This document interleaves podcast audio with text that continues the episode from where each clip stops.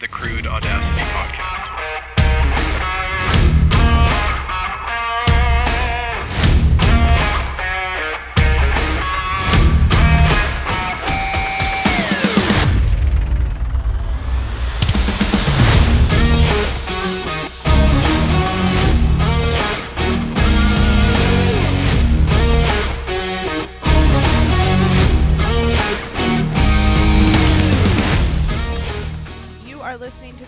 The Podcast, the podcast that talks shop shit and all things strategy with oil patch influencers.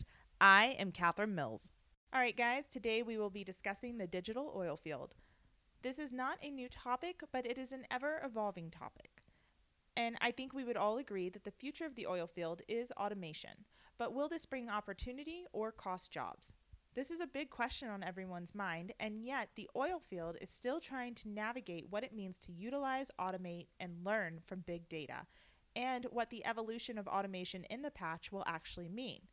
So, here to address it all, author, mentor, trainer, and the godfather of the digital oil field himself, Jim Crompton. Welcome to the Crude Audacity Podcast. Thank you. Thank you so much for joining today. You truly are the godfather of the digital oil field.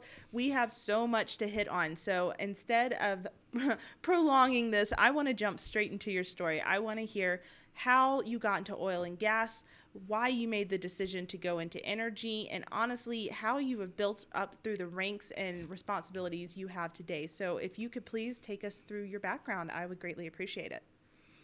Well, thank you. I don't know if the Godfather reference is appropriate, but uh, uh, maybe it's an illegitimate uh, relationship or something. But uh, I'm a Colorado native. Um, I was uh, born. Uh, my my dad and my mom had a, um, a small farm out in east southeastern Colorado, uh, near the big wonderful town of Las Animas that nobody's ever heard of. I was about to say, never heard of that.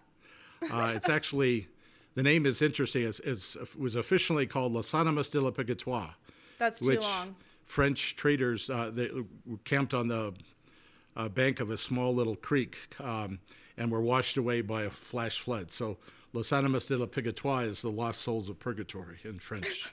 so, which is not a great way to uh, name a town, but. Um, It's a good way to name an oil field. it didn't go very far after that. But anyway, they they had a, a ranch, which was kind of my my in my dad's family, my, a, a farm, and um, and I I grew up there. But dad dad moved around uh, quite a bit in the in the 50s and 60s, and actually ended up on owning a ranch um, in Divide, Colorado, which is probably another place very few people have heard of. Like off the Great Divide. Well, if you head up I 24 west of Colorado Springs, that's the place where you turn off uh, to the south to go to Cripple Creek. Oh, I know where Cripple Creek is. So people know where the Cripple Creek Victor mining area and gambling these days. Gambling. Um, but uh, Divide was a little different, and my dad had actually a cattle ranch at 9,200 foot elevation, which that again is another not very easy profession. Yeah. Um, but uh, I grew up there till I was uh, about in third grade, and that's when um, uh, my my parents moved uh, down the mountain into Colorado Springs. So I was Okay. a Colorado Springs uh, kid ever since. Um, uh, graduated high school there, and then in 1970 I started uh, my uh, program here uh, at Colorado School of Mines, where Okay. I am a I have a bachelor's and, and master's degree in geophysics. Um, and from from then on, I mean, you asked why did I go to uh, mines? I, my, I like math, I like physics, and uh, this seemed to be kind of the place to go. Plus, I had a, a high school buddy who went up here. He was more he charged up and researched about it, and I just kind of followed along and ended up here. Um, It's a good place to end up. it, it turned out to be absolutely so. Um, back then, um, in the 1970s, I tell my students 1870s, and half of them believe me, right? So, uh, Do they I- really? I, kind of wonder, you know, how old they really think I am. Wow. But uh, Google is not making us smarter. no. um, but it, it gets a laugh occasionally. Uh, but that that's my one gag line I usually try to lead off with talks. Um, 1976, um, I was most of the focus of my uh, master's thesis was on earthquake seismology. That is cool. I, I wanted to track earthquakes. You know, when I was uh, When are we getting rid of then- California? Uh, anywhere between tomorrow and about 100,000 years from now. It's, it's not moving very fast. Uh, the um, uh, and I when I started looking around, I, it was pretty obvious after a few interviews that the oil and gas companies paid a lot more than USGS did. Oh yeah. So I, I my entry into the oil business was largely due to economic drivers. Um, you followed the money. I followed the money. Plus the fact that reflection seismology was an awful lot like the same thing between uh, fi- finding oil, mapping the subsurface, and and tracking uh, where earthquake potential might be. So That's kind of cool. that's uh, kind of a not a very inspirational or direct. I wasn't a going to be an oil and uh, oil patch kid from day one. It just kind of happened that You way. You know what's funny though is all you influencers, the ones who are really driving industry and making a difference, none of y'all ever planned to be in the oil and gas industry, and yet here you are. Well, and 37 years later, I know exactly. um, I finally uh, retired. Uh, Uh, from, You're not really retired. well, I retired from Chevron Oil Company. okay. because I uh, I did start you know straight out of um, gra- uh, my graduate degree. Um, I I think I graduated on Thursday and started work on Monday, so I didn't take much time off in between. Good for you. Um, and in between time, I had to finish up a project for a professor I was working on. But I, I started it with Chevron in Denver, Okay. um, worked, and finished with Chevron in Houston 37 years later. So uh, I was one of those rare birds these days that spent uh, my whole career with one employer. Mm-hmm. I had probably about three or four different careers, but it was just one employer who Yeah. gave me the check. That's kind of cool. Um, you don't see a lot of that anymore. It's rare, and Mm-hmm. it's becoming even more rare as companies, you know, will will will boom and bust in basins, boom and bust in different functions that they want to play. So, you know, it it, is tough to stay with a company very long. Yeah. Plus, on the other side, you know, the loyalty. I mean, is does a company take you where you want to go? Do you Is there really a path for you? Yeah, is is the career and and the the, the short answer is a, you should own your own career. You shouldn't outsource it to your boss, your That's employer. really smart. Yeah, and uh, I probably was not that um, uh, brave or, or, or you know looking outside of the when Chevron treated me well. I, I just said, you know, thank you very much. I'll make the best of it, and, and um, I did. I was fortunate. It was a good employer. Um, What were your roles? Uh, chapter one uh, was geophysicist. Um, okay. Yes. uh, That makes that's sense. right from what I supposedly trained to do at school. Um, seismic recording, seismic processing, seismic interpretation, seeing wells drilled off the maps you make, That's all so that cool. that classic stuff. And you know, All I by hand though. Yeah. well, I had a big drafting table, and I had my set of colored pencils, Oh, and I had large, uh, long seismic sections, and I had my little ruler that I took the times off and then hand put mapped it on, onto the maps, and then at that time, you know, because of the s- sparsity of data, Mm-hmm. um, you know, interpretation was an art form more than a science. I mean, hundred percent. you didn't have a whole lot of data. You had to kind of vision things in your mind, which is one of the reasons about only one out of nine wells ever found anything because the uncertainty, which was great, we ended up drilling a lot of dry holes and a lot of dumb places. But uh, we learned, and, and Yeah. each uh, each well was each dry hole was another way to learn and get some more information about it. Um, but you know that that was a lot of fun. I mean, I, I ended up um, one of my early maps after about two or three years with, with the company uh, actually discovered the um, the Painter Reservoir in, in southwest Wyoming. So, Really? um, that's probably the high point of my career after two years, right? then the other, the other 35 years, You just know, coasted just at that point. right? But, uh, no, that's the fun, that's the most most fun you can have as a geophysicist working in an oil company is have a discovery. There's no doubt Yeah. about that, right? Uh, you feel like you know you've created wealth out of magic, right? Out of nothing. You've earned your bourbon. And uh, well, back then it was beer, but uh, Okay. uh, Colorado School of Mines grad, right? We just out fluid mechanics class at Coors, right? It's so it's all about On Thursdays. It's all about beer. um, but that was chapter one. I mean, that's probably about 15 years of my career. Um, then I was a involved in one of the seemingly endless reorganizations that companies get involved with, and um, I was a division geophysicist in uh, Houston, um, looking over South Texas and um, different odd you know plays, but um, was involved was asked to be on a study team to reorganize the IT function in the Gulf of Mexico in New Orleans. This was the Chevron's business unit. Um, and after doing that for three or four months, all the interviews and the studies, and you know, we were, we were trying to put two or three different groups together into a, a better functioning uh, uh, service organization. Uh, did that, came back, thought I'd, saw, saw the end of it. But um, then I got the call that said, "Hey Jim, how would you like to lead this thing you just recommended?" and um, I, uh, you I volu- you were voluntold. Yeah, I wasn't sure that that was the right decision.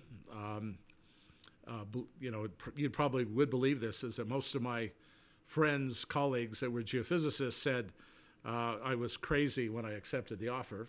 Excellent. Um, and uh, you know, thought I just made the worst mistake of my life, but it, it wasn't. I mean, um, I mean, I went to New Orleans, brand new. Uh, well, that was the first of my two international assignments with Chevron. Was going to Louisiana. How did you like New Orleans? I'm from Mississippi. Um, there was, I mean, mixed. I, to be honest, um, it was it was new. It was I was learning a lot. I was treated extremely well. Um, uh, I was I essentially came into the IT department as the IT manager. So Damn. I didn't no career path through IT. I just started at the top. Uh, started on the general manager's leadership team, Mm-hmm. and you know all of a sudden these guys that probably had uh, quite a bit more experience uh, in operations, drilling, production, et cetera, and, and they treated me brilliantly. I mean, I couldn't believe how well um, you know, they, they accepted me on that. And so I got to see the offshore. I got to, you know, expose myself to an entire, you know, new world uh, with regard to all of this. And the IT folks who are, I mean, by and large, I'm a, I'm, I'm a strong champion of the work that they do because they're underappreciated and overworked and uh, they often get blamed for everything. Um, Yeah, when in doubt, blame IT. blame IT. So I mean, that it was it was a really a great learning experience. But um, I really was in a foreign country. I mean, Oh, uh, yeah. our, when our, our daughter then You was went down uh, for the Cajuns.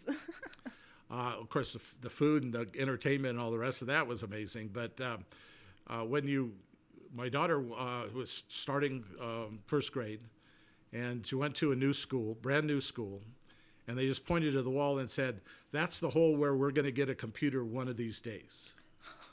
And so clearly, That's you know, the whole edu- educational aspect of it was was not very good for Yeah. a young family and, and bringing kids up and stuff. So Interesting.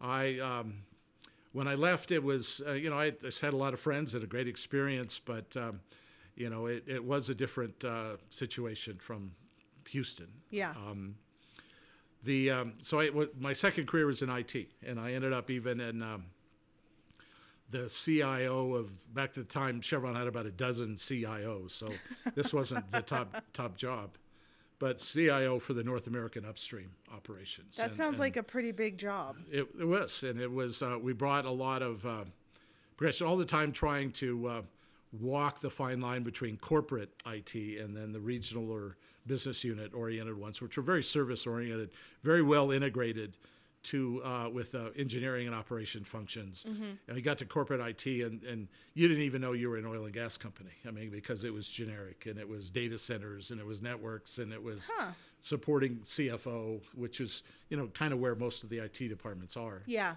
Um, and so it was that was two different worlds, and one foot in both of those was uh, made it an interesting but challenging, you know, kind of a assignment with that. And then, um, well, I ended up I ended up actually going over to the dark side completely when I was in the corporate IT department, head of a group called Architecture. What was Uh, that? Well, the, the design of the IT technology systems. Okay. and I'm a I'm kind of an informal amateur conceptual architect. I like to whiteboards and drawing stuff on them, but Yeah. I'm not a a technical program. Um, I mean, I know enough to be dangerous, but you wouldn't want me to really to physically design a network. um, like I said, I couldn't code myself out of a wet paper bag, but I know what people do who are building uh, these models and what they're used for. You can bridge the gap in communication. So that's what I ended up in the, my third career in the Chevron was one of those bridging careers. Okay. And um, at that time, this is about 2001 or 2002, Chevron started its version of the digital oil field. And I know that's one of the questions you're going to ask me Exactly. is what does that term mean? But uh, their their field their program was called iField. I mean, other Shell called it Smart Field, and BP called it Digital Oil Field of the Future. All the majors. ConocoPhillips had integrated operations, and everybody had a, a, a, marketing term, which is one of the reasons there is no one definition of digital oil field because, you know, it's kind of you don't know what it is, but you can you recognize it when you see it, right? It's yeah, like the they say that about pornography. pornography, too. right? It's same sort of uh, background, but um, uh, with that, I uh, I got involved in that because that seemed to me to really fit my interest. Uh, the the IT was important, but that really wasn't you know my cup of tea.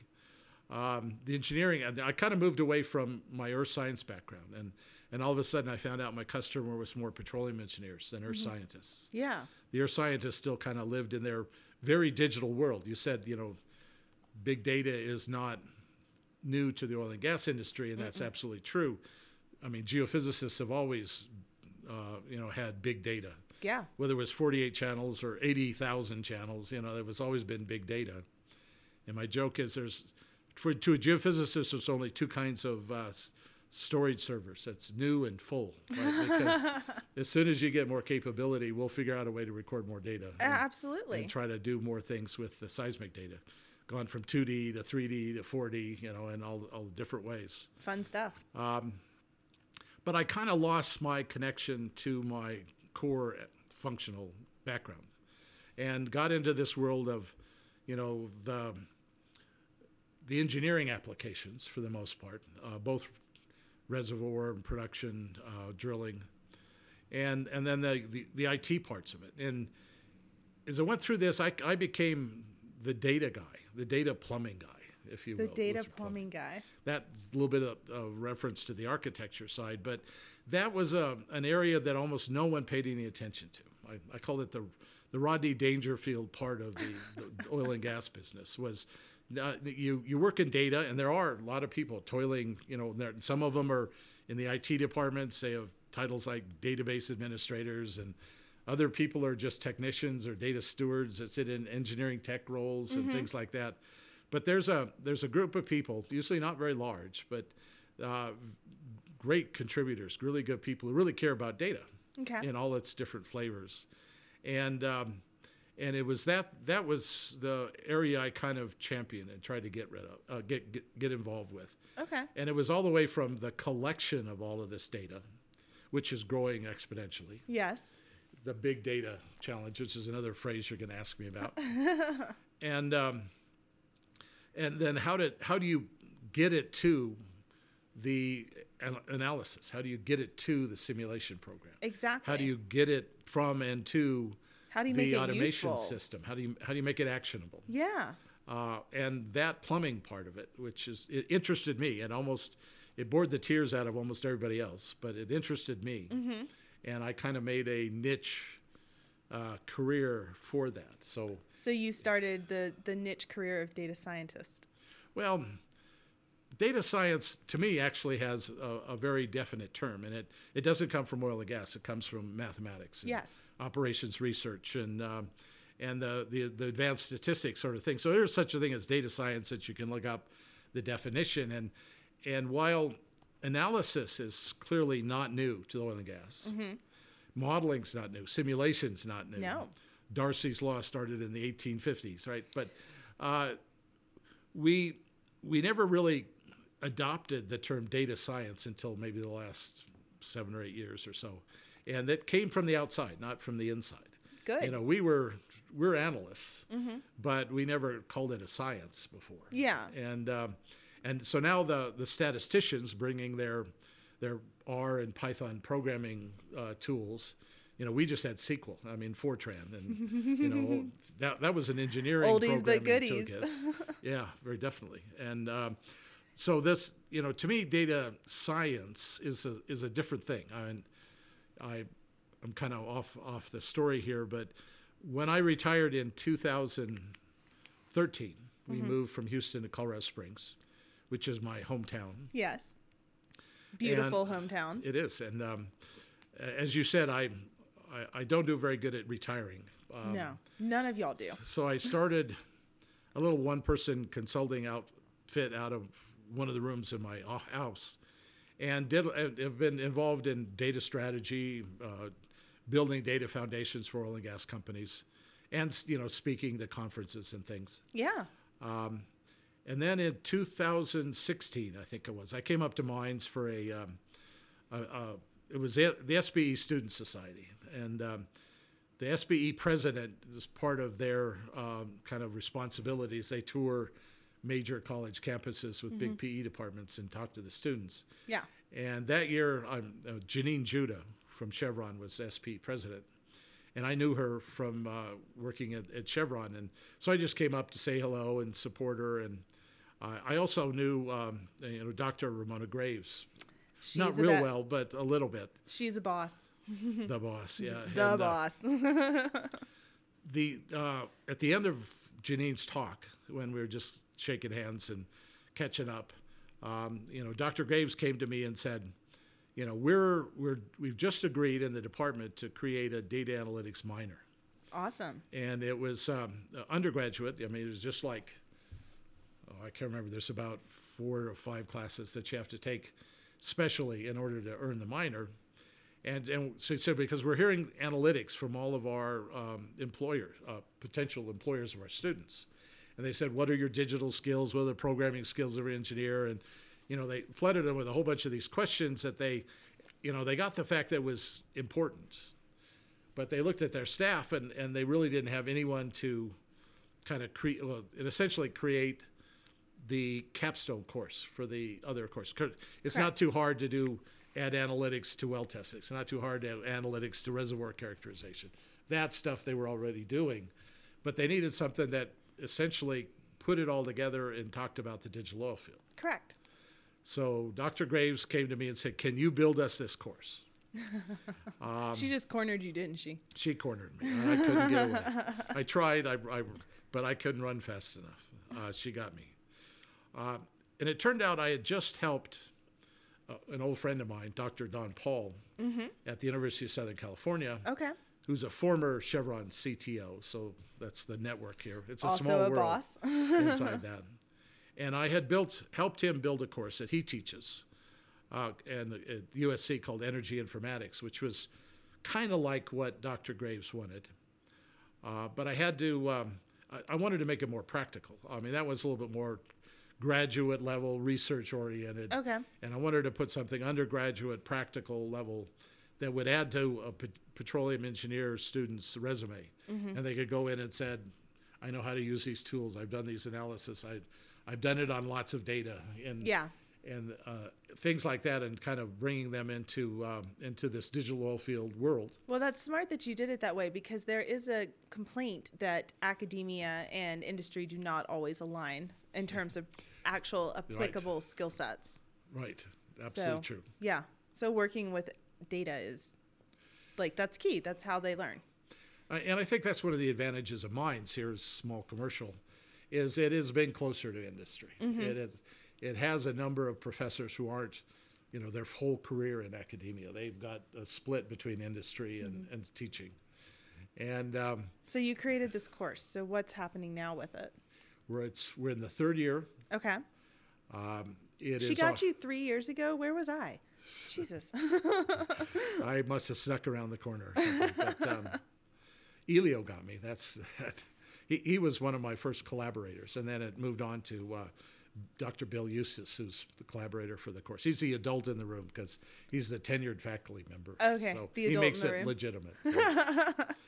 um, third year, it's offered in the spring. It's a, a senior level course for PEGN 440. Uh, but we also uh, make it available to graduate students as an elective, Good. and that's the 540 version of the course. Oh, I like that. With all that you've done and all that you've seen, can you please take us through what it actually means to be a digital oil field? Because, like you said, it is almost a generic term at this point, and there are many definitions. But what exactly is a digital oil field? I can give you my definition because That is right, there- probably the best definition. There is no one definition. It kind of means whatever you want it to mean.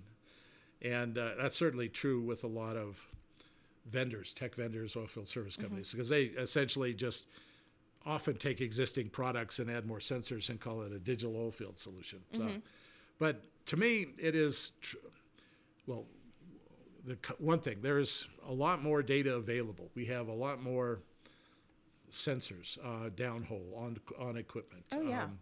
we probably have two to maybe even four orders of magnitude more data coming from the oil field they did when I got started back in 1870, right? and um, the from that data, we should be able and can, and in many cases, we've had successful use cases, determine more about what's going on, the monitoring surveillance. Mm-hmm. We're able to build more sophisticated models to tell us what is going to go on in the future. Yeah, things keep going forecasting. For, I call it the future telling new role of a petroleum engineer. Management, they've The- always come in and said what's going on and why did it happen that way. But now they ask this third question: Is what is going to happen if we if we keep doing this? So that's a newer if I question. did that, huh? That's a newer question. The future, the forecasting. Well, the reservoir guys have always had that question uh, because Yeah. they've done reservoir forecasting forever. But now it's it's involved in maintenance. It's involved in um, you know uh, the drilling factory. If I'm going to drill ten wells in a row, I want to drill them the right way. Uh, it's involved in um, what I call the convergence of OT and IT, which is the operational technology, the instrumentation and control systems, the SCADA Yeah. systems of the world. Or we now all of a sudden engineers at the office want that data when Absolutely. it had always been captured and kind of hard to get at. We're looking at correlation. We have to have that data. And then you got the um, the analysis is on steroids now is uh, the third level, which call I call optimization. Yeah, what does that word even mean? Make things better, make things cheaper, make things uh, more profitable. Uh, Well, that's the things go goal. faster, right? And and that's the Make goal. things go faster with less staff. That's what optimization is. Well, that's productivity in my in You would my hope so. But um, eh, th- those are all the economic drivers of, of, of the digital oil field. So my definition comes from some early work at Chevron. is called SANO, surveillance, analysis, and optimization. okay. More data, hopefully better insight, hopefully better invest uh, decisions, investments, uh, productivity, uh, efficiency. You know, all that kind of adds up because I want to make more money with less effort and have less harm. Uh, you know, and and uh, with the the current environment. And yeah, some of that's less people. Yeah. I don't think it's a no people world Thank goodness. um, but it's a less it's probably a less people world and because part of it you know human beings are expensive but they um, I'm expensive. even uh, i'm cheap. I work cheap. I'm an adjunct teaching faculty member. But uh, clearly you know we, we want to be safe. We we don't we not only compliant to environmental things we want to reduce our environmental footprint. We want to produce more valuable product. We want to do it at less cost. The drilling factory the drilling people have done a brilliant job over the last five or six years. Oh yeah. Drilling fa- wells faster, moving rig up time, much less uh, time between new wells. Well, there's know, hitting it, competition. uh, the rest of that, and competition has Yeah. driven it. But there's an awful lot of data and analytics that's behind why we're much more efficient at drilling. Yeah. So the drilling guys get it. Uh, every one of the functions have kind of move, have their own roadmap and curve, and you know how fast they move on this. They're all calling on the same road, but they're they're they're not going at the same speed.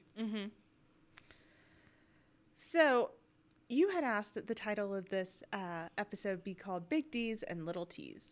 What do you mean by that? The DT framework is digital transformation, and from what I have seen is, and this is kind of a, I guess, a normal human reaction, but the bright shiny new toy is always technology. Of course it is. And but, we that- don't adopt technology very easily in this industry. Well, we we adopt it when we need it, we, we, but we don't adopt it as fast as others. I would agree with that.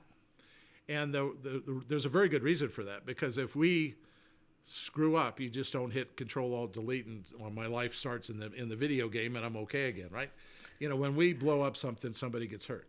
That is accurate. And so there is a, a level of caution. Mm-hmm. There is a level of conservatism. You know, first part based on on safety concerns, but also we we do look at things and we like to go second. I, I, I wrote an article once that said the race to second place. You know, Silicon Valley maybe always want to be first and fail fast, and you know all those those phrases you hear from uh, the Amazons and the Googles of the world. But in our world, we don't want to fail at all. Exactly. Well, we can't afford to fail most of the time. And for safety concerns, no, um, Even small operators, one massive failure can take in a company under. without a doubt.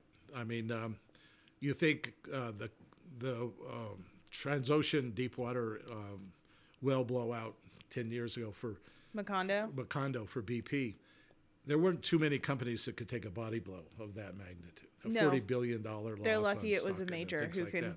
pay to that fix would have wiped out three quarters of, of oil and gas companies that Easily. try to do that. So clearly, economics will, can take you out, safety can take you out, um, even just poor efficiency, and you know if you don't make money, it can take you out. Absolutely. So, um, you know, and we're not like serial entrepreneurs. I mean, we, we, we don't have that element of risk. Oh, well, I can go bankrupt and start again. We really like to keep going and we don't want to fail. And so we test and test and test and model and model and model and, and then we try. And then, but we really don't like to try till we've seen three other people try it, right? But we really don't look outside of our industry for those other people trying it. So maybe there's an opportunity to go faster if we're cross discipline. Um, that's true, but I've been saying that for more than 10 years, so I know it's not easy to do. I mean, I worked in a very large oil company. It had its upstream, midstream, downstream business. Yeah. Something like advanced automation was old hat in refineries, where it was brand new in the upstream business. Yeah. And so even tr- learning those lessons across industries within the same company is, very, is as difficult to do as anything. We do have a strong not invented here. I, you know, we'll, we're going to do things the, the way we always been doing them, the old expert I hate that kind phrase. of view. Uh, oh, it's I hate it, but it's real. Uh, and you see the conservatism about that. I mean, there was the old phrase: "You never get hired for uh, for buying IBM, the old IT world, or Microsoft, or whatever." But um, you, we do tend to go with a proven approach. yes. And this is one of the challenges of the new data analytics, data science, is they are bringing them a new set of insights, a new model. And the old guy asks them, well, what's the physics behind that? And they're saying, well, there's no physics behind it. It's a data-driven model using an artificial neural network, using a random forest kind of technique. And the guy just goes, what the hell are you talking about? Exactly. you what explain it to me what words did you just use? yeah, in in my language. And uh, Exactly.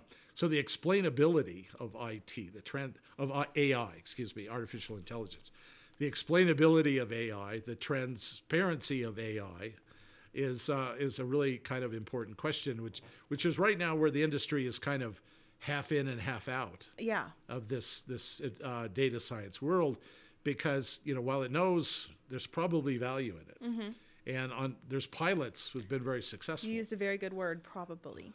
and but you know the the enterprise scale adoption of this is is is different. I mean really very few have have gone all in. Do you really think that that's why, and from my perspective, the title of data analysis or data analyst in a company, it's a controversial title to get, I think, because nobody hmm. really knows what you do. Sometimes when you ask, they don't know what they do. Like, really, what is supposed to be the role of a good data scientist in an oil and gas company?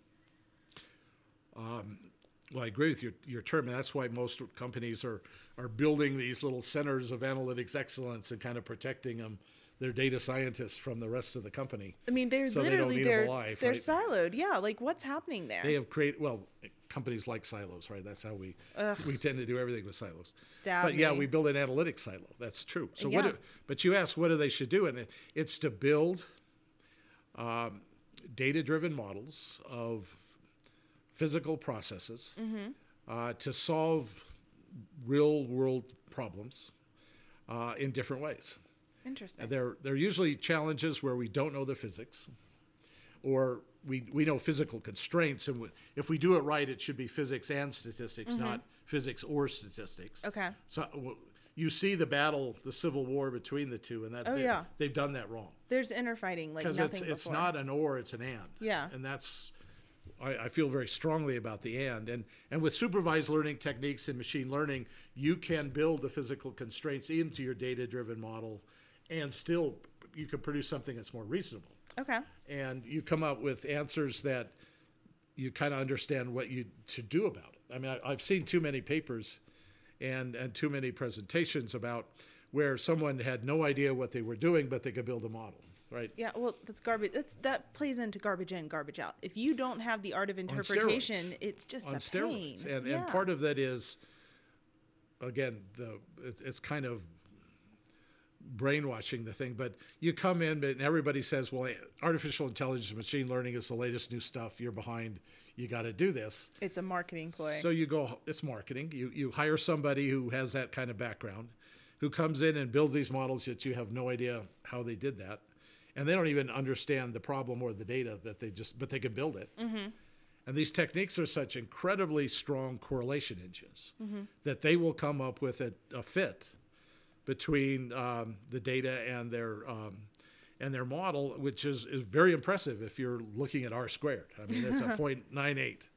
Uh, but correlation is not causation, is a term. And you don't know if this is really relevant. I mean, what can I do? So I got this model. What do I do differently in drilling my well? What do I do differently in in, in running my, my artificial lift pumping unit or Yeah. whatever? And and oftentimes the data science it says, well, I don't know. It's just here's a model. exactly. And so someone has to explain it, or I mean, they have to be with it through the whole process, from the understanding if they got good data, because you can't build a really you can build a model off of bad data. But that doesn't mean it's any good. People do it all the time. Oh, I, as a geophysicist, I could take a random noise data set and make it look like a seismic section. Uh huh. All you need is the bump. Well, I could filtering techniques and correlation techniques. I could, you know, I could almost say, the old joke is, what do you what do you want it to be, right? And, Exa- no. and the geophysicist can, can get you a section that look like that. Unfortunately, what do you want it to be tends to be a type curve plan of attack as well. But to your point, we have always been an industry of big data. Like it's always it's just growing. We have all of this data. So what are we doing well? What are we not doing well? Why is big data a buzzword? You said it's a marketing ploy, but what does it actually mean? Because it seems to me the more and more interviews I do, the less that is actually known about big data. So why now? Well, why does come, it matter You've come now? to the right place because I know the answer. oh, excellent. excellent. No, I'm kidding. But um, to me, okay, the you said the oil and gas industry has always been a big data industry. Uh, I'm going to change that just a little bit. We've always been an industry of lots of data. Okay. And to me, big data means volumes, and Yeah. they're increasing, with no doubt. But there's always been lots of data. It can also be bad data. It's lots of data. I didn't say how good it was, because there's a lot of noise in our data sets. There's Yes. no doubt about that.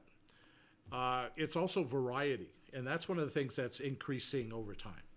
Back when I started, I only dealt with geoseismic data. I didn't deal with anything else. And then when I there went was in- no overlink. when I went to interpretation, I there was a little bit of overlink with the um, uh, petrophysical data, the well logs, the Okay. core data, and the rest of that.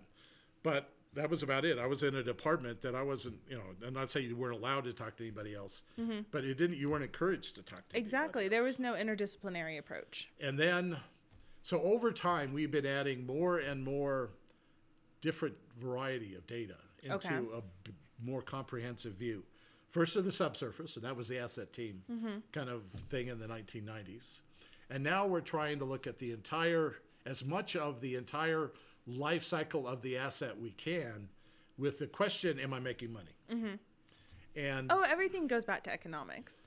it always does. But in my world of building a seismic section, I never worked with any financial data. Never? Somebody else did that work. Okay, so there, you never did any. Threw it over the siloed walls, and someone else did that kind of work. So, what sort of risk ap- application were you looking at? Somebody else did that. Really? I just said, I think this is a really cool place to drill a well, and this is what I think is going to happen. And they would they say, "Thank you, Jim, very much. We'll go run the numbers." Really? So the oil How did industry anything has get not always done? been we it's not always been that integrated. Yeah. It is now. Much uh, orders of magnitude more than it was before. How have you we are looking this? more horizontal than vertical in that. How have you seen this evolution through your time at Chevron? Because you you're one of the rare few that stayed in one company. You saw many different asset or aspects of it. So, what was your interpretation of the evolution of an integrated team? That's just a nice way of saying I'm old, right? I started in a very functional, very narrow uh, way. Okay. And yes, the inf- what I'll call the information intensity of my seismic grew and grew and grew. I, I, I saw the the start from 2D data to cross lines to 3D information. Uh, I had 48 channels, and probably when I left geophysics, we were up into a thousand channels, right? Okay. So data volumes grew a lot, but I was still operating in a seismic only kind of world.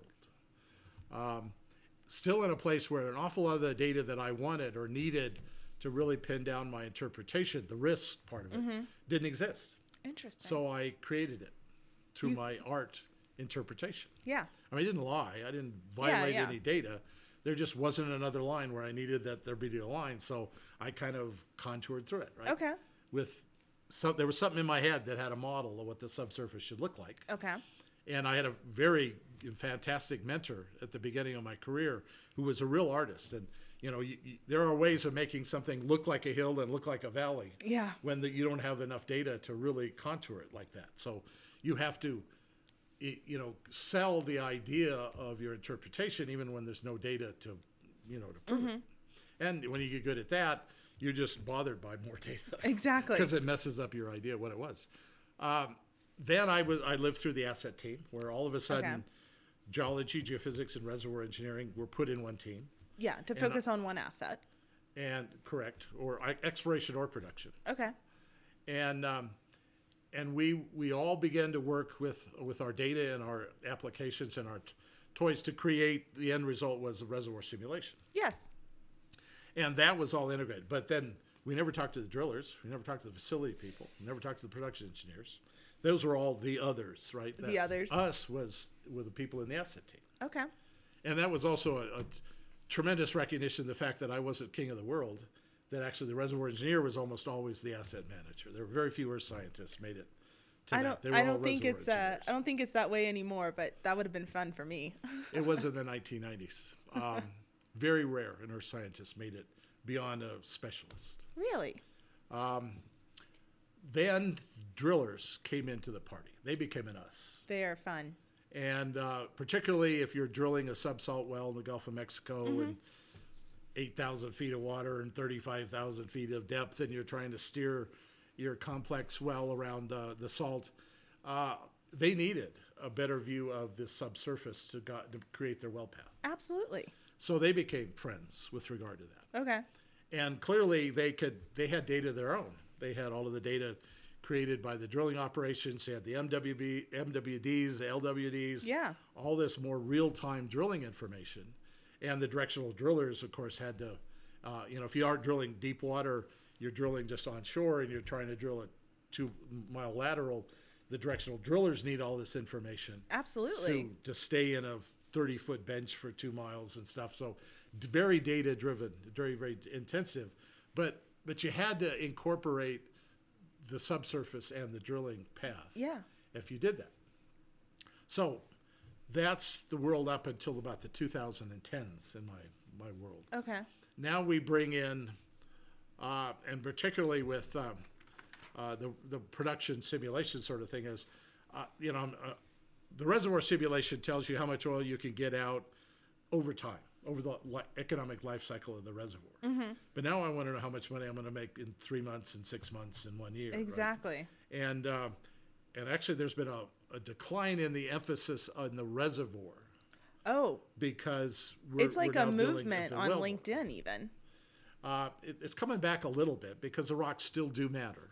Um, you know, we're not the whole idea of how successful your fracking is. You know, Mm-hmm. we need to know I'm breaking something that will stay broken, right? Um, Well, fluid I'm, to I'm rock fracking a, a child well, and I don't want it to screw up the pressure regime on a parent well because we're drilling within 500 feet of each other And yet we've already screwed it up. and we we we've we tend to this is the engineering versus the science mindset and probably get in trouble here but engineering is not a scientific process. How so? We do not try all possible combinations of the parameters to create a Gaussian normal distribution of all of the curves and then pick what we want to do. We, as engineers, are, and I'm, I'm a geophysical engineer, so I'm a half and half again, but we we are economically driven. We want to Yeah. drill successful wells Faster, better. and uh, and so we tend to you know someone comes up with a very clever way of drilling a well and then we drill a thousand wells that way and then somebody comes up with a little bit better way of doing it and then we drill a thousand wells on generation two of the completion technique hmm. and then we all gravitate we're like a little bit like sheep but we gravitate to a successful example and then we do it a whole bunch of times you add all that up that's not a Gaussian distribution. That is not a scientific way of solving the problem. Hmm. It's an engineering way of solving the problem. Okay. And that's not bad. It's just different. Hmm. Why do you think industry is putting such an emphasis on tools like Spotfire? Because arguably it is an amazing tool. I use it daily, but it is one of those uh, uh, options that keeps us from progressing. It is a quick, easy way to build a dashboard, to look at data, to look at larger amounts of data than Excel, but it isn't encouraging that further step of building the code from scratch, understanding what's going in, allowing that modification. So, why do you think there is such an emphasis on it in industry right now? Why is it such a requirement in terms of a resume? Well, it's short answer is because we broke Excel. I mean, we, early on, we uh, engineers, you know, particularly production engineers, their core information was Excel based. Okay. And they would take data and they would do that, and then, I mean, there was there was analytics on the other end of Excel. Okay. Clearly, you could do data visualization, you could do regression analysis, you could do all kinds of things with Excel. I mean, it's called Visual Basic Programming. Mm-hmm. Yeah, Language, right? VBA. It's not R, it's not Python, it's VBA. It gives me PTSD. And we used to say that um, the best VBA programmers in a company were the petroleum engineers because Really? they could do that.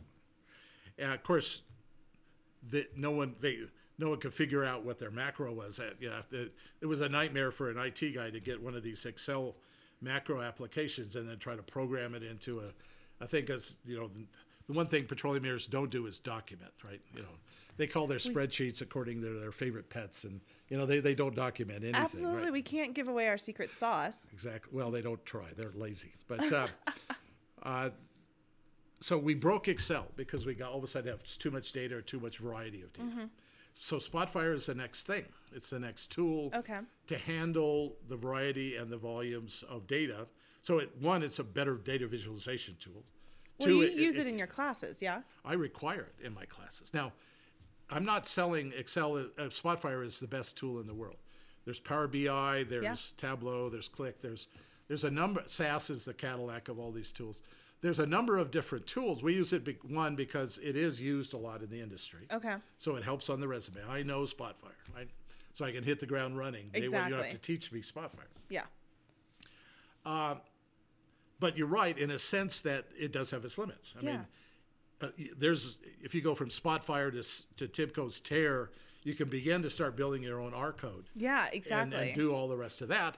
And that is a direction that's going. I mean, I the, the the students that I have today have already been exposed to Python programming in classes before, which is good. Um, my buddies in the 1970s and 80s who were petroleum engineers were deathly afraid and allergic to coding. yeah, well, most of them are still today, even today. It's a mix. It's a transition, um, and and that's one of my kind of gets into my, one of my themes these days. The young engineers aren't as intimidated. They are more interested. They'll do it themselves. Uh, a ten or fifteen year engineer who still has a long way to go in his career. Yeah. They're the ones that missed the big buzz about programming Okay. they're the ones still using set applications that, that are given to them. They have a an ARPS equation embedded in an Excel macro that they'll- can just plug in the numbers and it, the answer comes out the end. Heaven help me. Oh my God. And you know, I, I didn't know what that was until I, a couple engineers showed it to me. Uh, and then the 30 year engineer says, you know, I'm going to die before I have to do any of this stuff. They're hoping to. uh, and they're you know, when they're they want to tape their a, a football game on their VCR. That's their, their kid. They give it to their kid, and the kid does it for them, right? Yeah. That's that. Uh, and I'm of, I'm of that generation, a digital immigrant, not a, not a digital native. But now you've got a generation of digital natives who are petroleum engineers, and this stuff is fun. Yeah. And the hackathon, all the rest of that, I mean, is is what they like to do in their spare time. Video games, what they like to do in their spare time. I'm now concerned about the career viability of the 15 year engineer that didn't get this. But now they've got a life, they've got soccer games, they've got uh, They've stuff got they do on the weekends, yeah. they've got a life, they got to work, and they can't go back and take these online courses, which is probably 40, 50, 60 hours a week in order to try to keep up with. Uh, with the Stanfords and the MITs and those sort of courses that are being taught, they need something to keep them viable. Exactly. and that's the the next phase of work again another advertisement for school of mines but we are trying to create an online version of a, pet- a petroleum data analytics certificate program. I like that. just four courses. Um, i had to take a five week course on how to design an online, online course right That's actually really Uh, funny. and there's a group here called the Trefny Center that's helping instructors do that. The, the, the academia is just like the industry. We got some who love it, some who can't wait and said, You're worried by behind. Others have said, Over my dead body, I'm going to die first, right? okay. So, and that's about online programming, uh, online courses. Yeah. Um, and there's there's a number of universities. I mean, University of Phoenix has never been anything but online. right? Exactly. But then you have various University of Southern California has been doing distance education for 20 years. Mm-hmm. Mines is just getting into the game with regard to that. But it can address it in a continuing education sort of form those mid-career engineers and bring them up to speed so they're good enough. Exactly. I Enough to be 'em a- dangerous. am I going to make them a data scientist? No. No. They have to go to get their their. We, we actually Mines has a data science degree program, but that's two years in the applied math department, uh, and it's not Applied petroleum. math. it's not a petroleum related. It's just Exactly. general. Um, but uh, they have to have something that fits their life, and so they could, but they could still keep up. Because increase, uh, you know, industry has this thing. I mean, that they'll train some people. They will make some investment in their engineers in terms of new skill sets. But at a certain point, it's easier just to fire the old guy and hire the new guy. And uh, and and I don't want well, the people to get caught without some way of defending themselves Exactly. in a, as a, in a mid-career approach. So that's why we're I'm working with Dr. Eustes and uh, and uh, uh, we got a post uh, a doctoral student from Leoben University in Aust- Austria, Ooh. Clemens Rayner, who's helping us you know put these programs together. That's freaking So awesome. Hopefully by the fall we'll have two of the courses released. I will be your first student. So, the digital oil field, does it eliminate the need for science? Because we're seeing more automation, we're seeing more filling the gaps, less art of interpretation, or less emphasis on a subsurface evaluation from the art of tenure, so to speak. Are we really successfully filling the gaps? Are we doing it in the right way? Well, uh, unfortunately, we chase um, these, you know, what's cool things too much. And so, do I think it? Are we completely replacing and improving it? No. I, I do. I want to chase science out of this uh, the setting. No. I want, but the the instrumentation, the automation, the analytics change rules. And in some way, it takes human beings out of harm's way. I mean, if I have a robotic driller and a robotic, um, you know, a pipe changer arm and, and Kelly and all the and pipe uh, things, then I actually I won't hurt as many people on the rig. So there's some degrees where automation takes human beings out of dangerous, dirty jobs. Yeah, That's a good thing. I think so. Um, it also allows a production engineer, instead of having to babysit 10 wells, they can look over 100, 200 wells. Yeah, And essentially, with right kind of visualization and alarming, they can go right to the well that needs help yeah, without somebody in a pickup truck driving around every three days visiting every wellhead, right? oh, We pumpers. We want to, we, it changes the job of the lease operator for sure. Yeah, But I don't think it'll, I don't think, and I don't think it should eliminate human beings. good. It will change their roles. Yes, It is a human being plus the automation Mm-hmm. things. I call it AI as a coworker. Oh, I like that. I mean, it's like you know, Siri, can you tell me that? Can you download my daily production report? And then, oh, by the way, can you drill into this thing? Can you tell me what the maintenance history of that? That would tremendously revolutionize all the damn time we take looking for data. Actually, yeah. And through a cool interface called natural language processing. so, if we can get that, I I think that's the direction. Mm-hmm. We, you know, kind of the end goal is not automation. For some people, the end goal is autonomy Okay. where like NASA, it sends a spacecraft off into space, and the latency between the signals going back is so long that it a human being can't control it. Okay. It, it, it experiences some brand new setting. You have to build enough smarts and dynamic learning, which is what deep learning is all about. There's statistics all around that. You can build that into the model so it can adapt to new situations and still not just crash into the moon at 1,000 miles an hour, uh, like the Indian uh, uh, spacecraft did here recently, did Yeah. last year. That was a, yeah. Uh, so clearly, I think it's a it's a and world. It's Okay. like science and statistics. It's human and automation, and Okay. driven by the smarts. And the the phrase, and this is kind of a digital oil field 1.0 phrase, that um, I think really sums it up. It's called managed by exception. And what you have here is you have your physical processes, you have a mathematical representation of the physical processes, often called the digital twin. Okay. And what you're doing constantly is you've got through monitoring, surveillance, telemetry, all the rest of that, you know what's happening now. You can match it up with what your model predicted it should be now. And it is the difference between those two that gives you insight of what you should do next. Okay. Now, most of the time, the model's wrong. Always. The model's What never you- right, but sometimes it's useful. Yes, I was about to say that phrase. Yeah. Uh, that was a that was an IT architect who said that, George Box. But um, with that, managed by exception. The exception is between predicted and real. Mm-hmm. And one and that is going to give me a lot more information than today's automation, which is upper and lower bound set points. Yeah. Which is all about when the pressure gets too high, it's going to blow. So I don't want the pressure to get too high. Or the pressure get the vibration gets too high, this is going to rattle and break itself up. I don't want the vibration to get too high. We're moving from that degree of automation into this idea of managed by exception. Okay.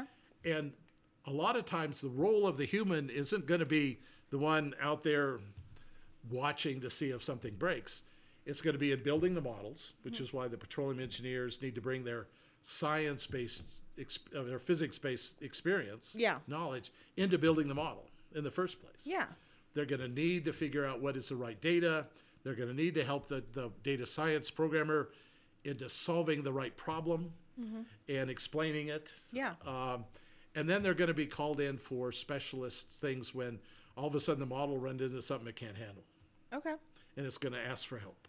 And it's going to ask for help from the human um, thing. Because one of the things, if it's human against machine and we're talking about data processing, we lose because we can't operate near as fast. But if it's talking about pattern recognition and experience and context, we add value. That today we don't have that autonomous brain that does it for us. True. Well, and I don't think it ever will because there's too damn much uncertainty Yeah. in the reservoir. Yeah. You know, we have a digital fa- use the term factory all the time, drilling factory, production factory. Well, we only built half the factory. we built the stuff on the top, Yeah. but we didn't. We, we discovered, sometimes by accident, sometimes on purpose, um, and most of our information about the reservoir is indirect, with lots of uncertainty. We'll never know exactly. We can't build a model exactly of the reservoir, yet it's half my factory.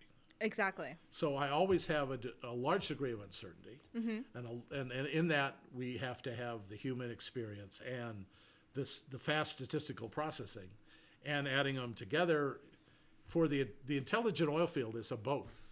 It's, It's not a, both. one or it's not a just machines. So, how do we get management to come to the table for data? How do we bring the data and the science together? And how do we get the adoption of the proper ways to analyze and actually like eliminate this question of what is big data these days? How do we make that all happen?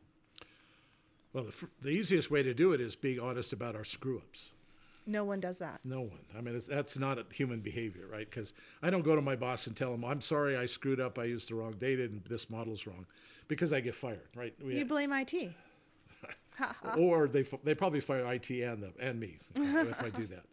But I think we need to know the consequences of bad data in terms of decisions made. Okay. Uh, It's not hard to quantify, but nobody tracks it. So, Well, we it because it's embarrassing in a sense. I mean, Yeah. I, I I once with a colleague put together a paper of best practices uh, from Chevron in the digital oil field, and it was a pretty good paper, and it was adopted by one of the SPE groups, and they were going to make it a keystone, you know, kind of a talk, but I couldn't get it through my management. They wouldn't let. It, it was almost, and this is 20 years ago. So I mean, or no, t- 10 years ago. So it it is changing, but slowly. The fact that we need to share data. I mean, there's this open data uh, universe sort of thing going on right now about sharing more data between is- people. it is a discussion, yes. There's more open.gov things where the data you report to the government now is available Okay. to the public. True. So there's some good things. Um, but still, we don't like to admit mistakes. We're human beings.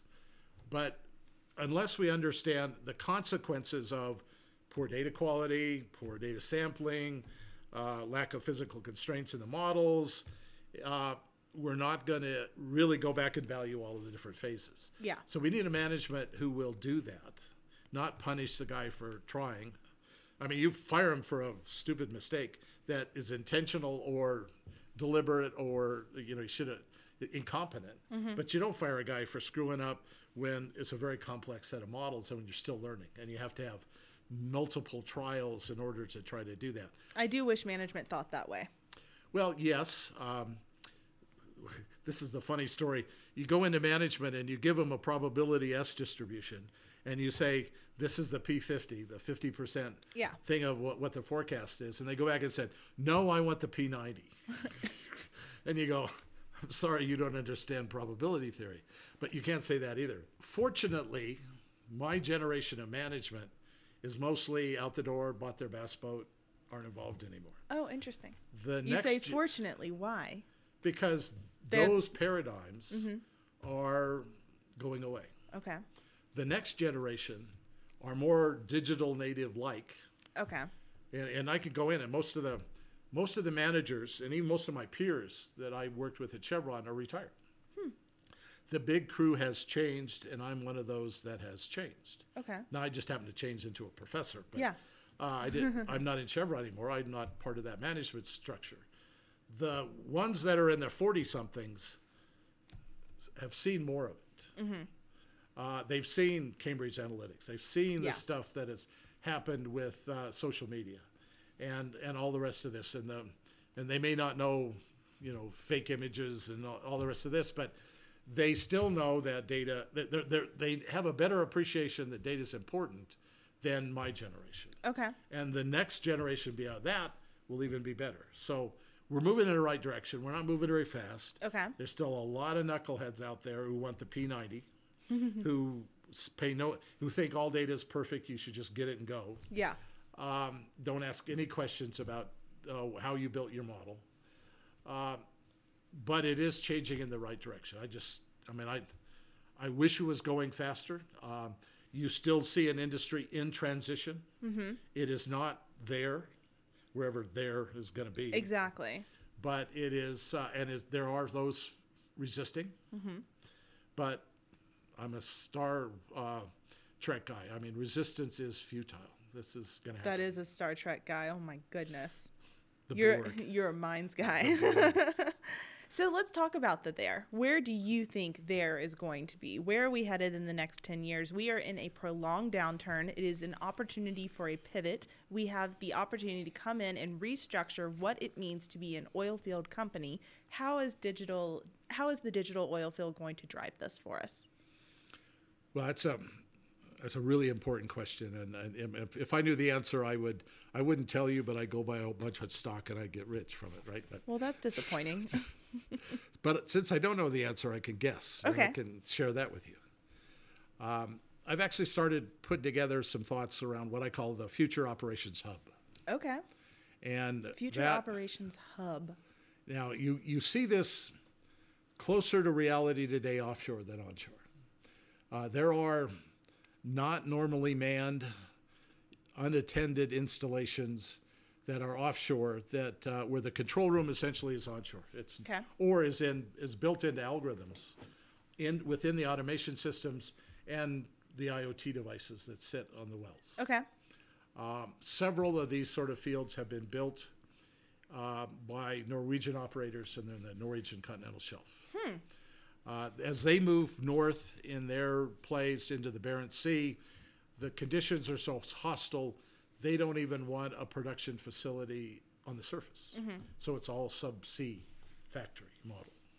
The closest human being is a couple hundred kilometers away Interesting. on the end of a fiber optics link that's built into their oil pipeline, and they're sitting in Mongstad in the refinery, you know, operating the field, uh, you know, in the Barents Sea. That is an example of how I see automation growing, instrumentation and automation growing. If I want to do traditional maintenance on that subsea factory, I have a robot do it okay. because Yeah. the human being is just too dangerous for divers. Yeah, yeah. Uh, but I got to program the robot to do the work. The human's still involved. Yes. Lots of data is collected, and you know, so you've got the whole idea of good data quality, sensors. Uh, of course, sensors always go bad in tough conditions, so you have to have lots of sensors, which is a lot more data. Yeah. Um, and you figure out the signal from the noise through a lot of processing steps. So it, the human being is still involved. The human being ha- has to have more digital skills to be able to just manage all of the data, build the models, uh, interpret the models, what's coming out. Onshore, you see less of that because, I mean, an oil well is usually not manned anyway, right? It's just somebody drives by every few days or every day if it's a big deal. Yeah, pumpers. Uh, lease operators, pumpers, exactly. However, you're now seeing remote uh, decision support centers, not so much remote control, but remote decision support centers that are doing scheduling, that are planning wells three months in advance, that are um, looking at predictive maintenance, not preventive maintenance. I like that. Okay. Uh, so critical equipment, we normally either run to failure if it's not that critical, or and then go fix it, and the alarm system will tell us when it broke. Or we do predictive maintenance, which says the the OEM, the original equipment manufacturer, says every hundred thousand hours you need to ch- change the seals out and the fluids because this thing, on our test lab, that's all it lasted. yeah. Well, however, we can now instrument it so that maybe it goes 150,000 hours, maybe it goes 75,000 hours, but I can do it on a predictive basis, And you gain precision. and I can do it when I when it's most advantageous to me because I'm out there doing something else anyway, Exactly. and I can lower the cost of Yeah. the maintenance. So it's slower onshore than offshore.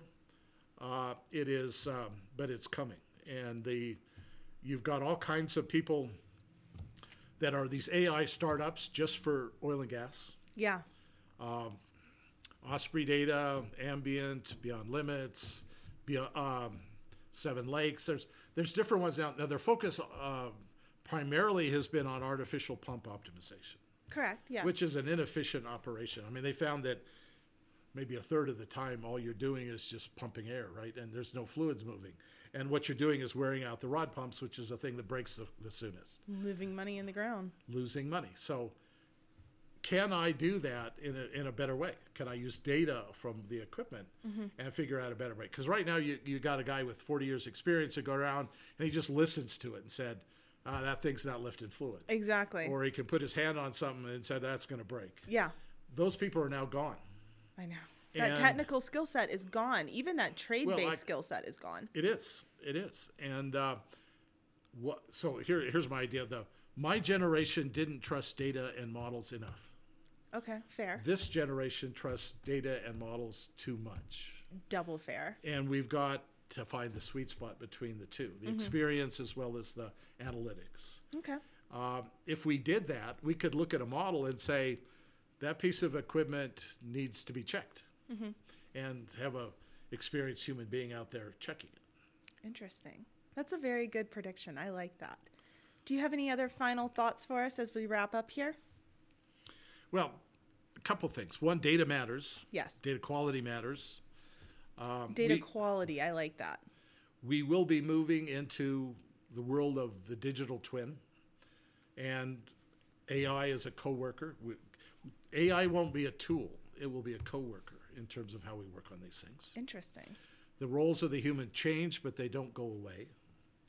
The factory, we can only go so far because we didn't build half the factory, Yes. and that the half that's probably more important in terms of the fluids that come from the ground. Mm-hmm.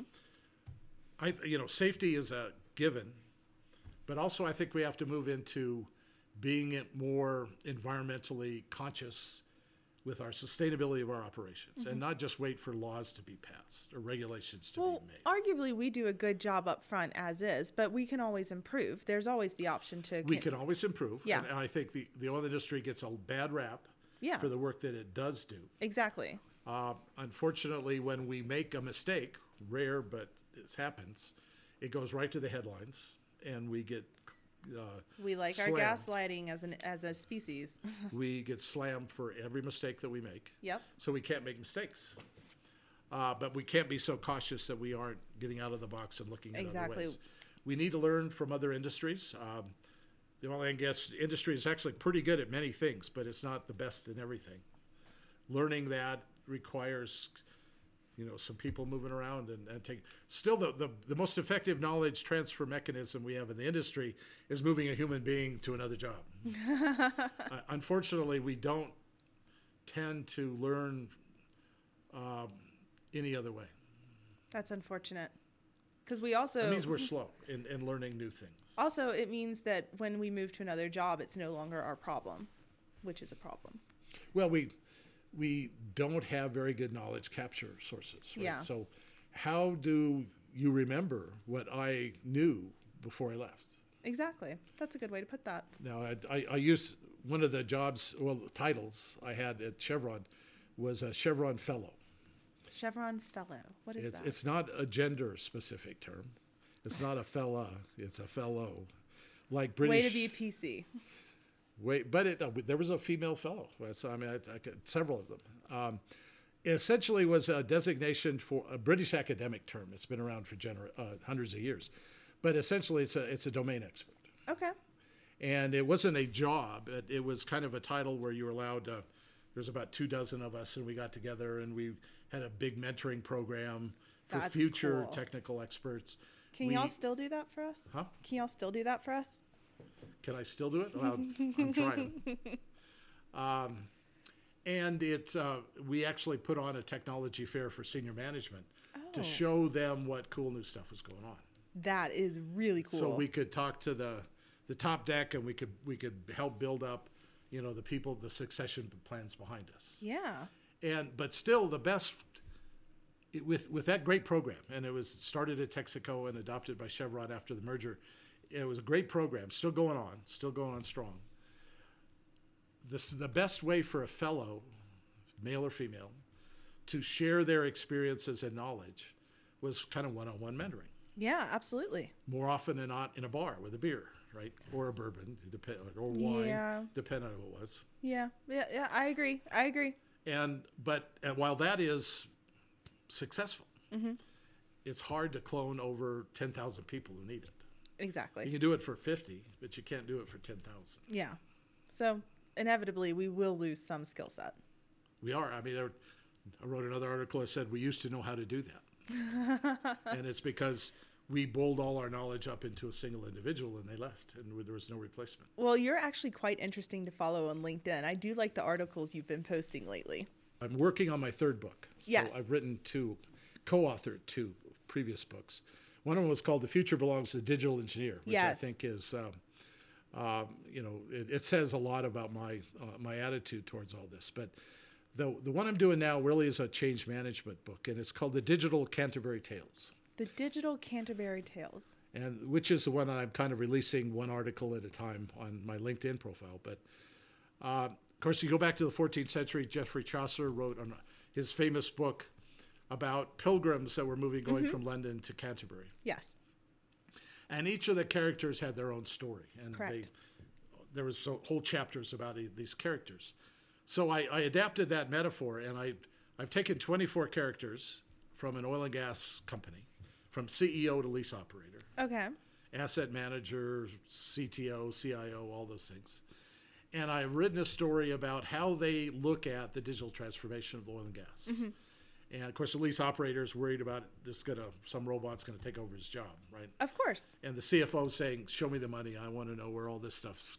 You know, how do I how do I make money from this digital investment?" Sounds like you were in one of my meetings earlier today. And the CEO has said, "Well, you know, I just went to this conference at a fancy place, and the management consultant said I'm a behind. So how do I catch up?" Exactly. So you got 24 stories about this from their perspectives. Okay. Now I I unashamedly stole a lot of the personas from people I've known over the last 40 some years. Hey, art of interpretation, man. And um, but I hopefully it will help describe why this is harder than it seems to be. Okay. And you know, tech people just just buy more of my stuff and you'll be better off. Well, Yeah. not really. No. You can buy the kit, but you have to change the way you work. Exactly. The big D is the overemphasis on digital technology. The small T is about how hard it is for us to change the way we do work. Okay. When is this book coming out? You already have two out. The draft is written. I'm waiting on well I, uh, illustrations. I went to a local high school art club, and I'm trying to get amateur artists to uh, to illustrate some of the characters in the book, like a medieval knight flying a drone and you know, like things that. like that. Uh, and once I get that done, which will be the summer, uh, Okay. it'll, it'll move towards publication. Well, heck, if anybody is listening and they want to get in touch with uh, Jim about any of his other books in the meantime, hit him up on LinkedIn because it is definitely worth your time. Well, Jim, to take us out, what is a book, podcast, or other resource that you would recommend? We know your books, so what is something you've read recently that has brought you value that you would bestow upon others? Well, I have to acknowledge after written, writing two books that nobody buys books anymore. That is unfortunate. uh, but it's you know unfortunate the the whole management elevator speech uh, have to can't read more than a page and a half you know sort of thing is is gotten to us. So I'm going to give you blogs instead of books Okay, blogs. There you go. because you actually sit there and uh, this whole idea of video blogging I think is is going to be the way that so vlogs. V. vlo- yeah. vlogging Vlogging, It's okay. not flogging which sometimes you can get but um, the um, if you do a bad vlog you get flogged I think, I think the um, the, so uh, for those of you that are members of SPE, it's cheaper. Otherwise, it's this costs a little bit of money.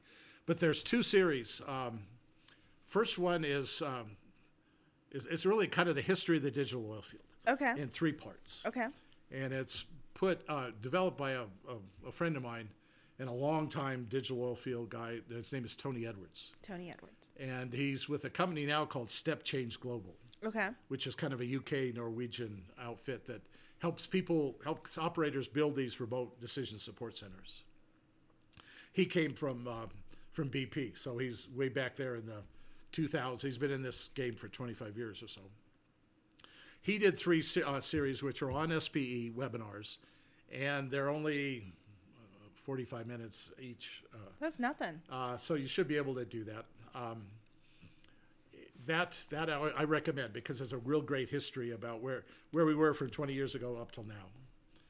And then I had the uh, opportunity to, in a similar kind of way, three 45, um, well, it's a little bit longer, about an hour plus, uh, webinars on SPE that are essentially an encapsulation of my digital data analytics course Okay. and again, uh, they're you can sit and listen to them. Um, you can make dinner. You can do Yeah. other things. You can do whatever it is while you're while you're watching the video. So I I think the best things I could talk about today are those that are most easily consumable, Yeah. and those are two that I'd offer up.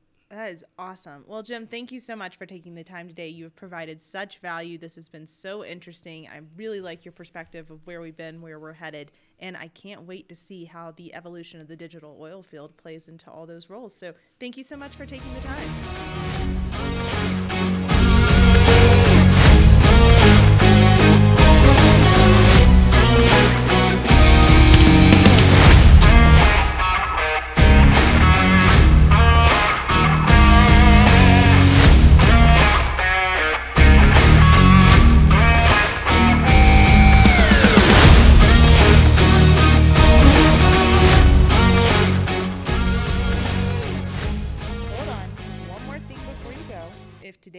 Episode brought you any sort of value, go online, rate, review, subscribe.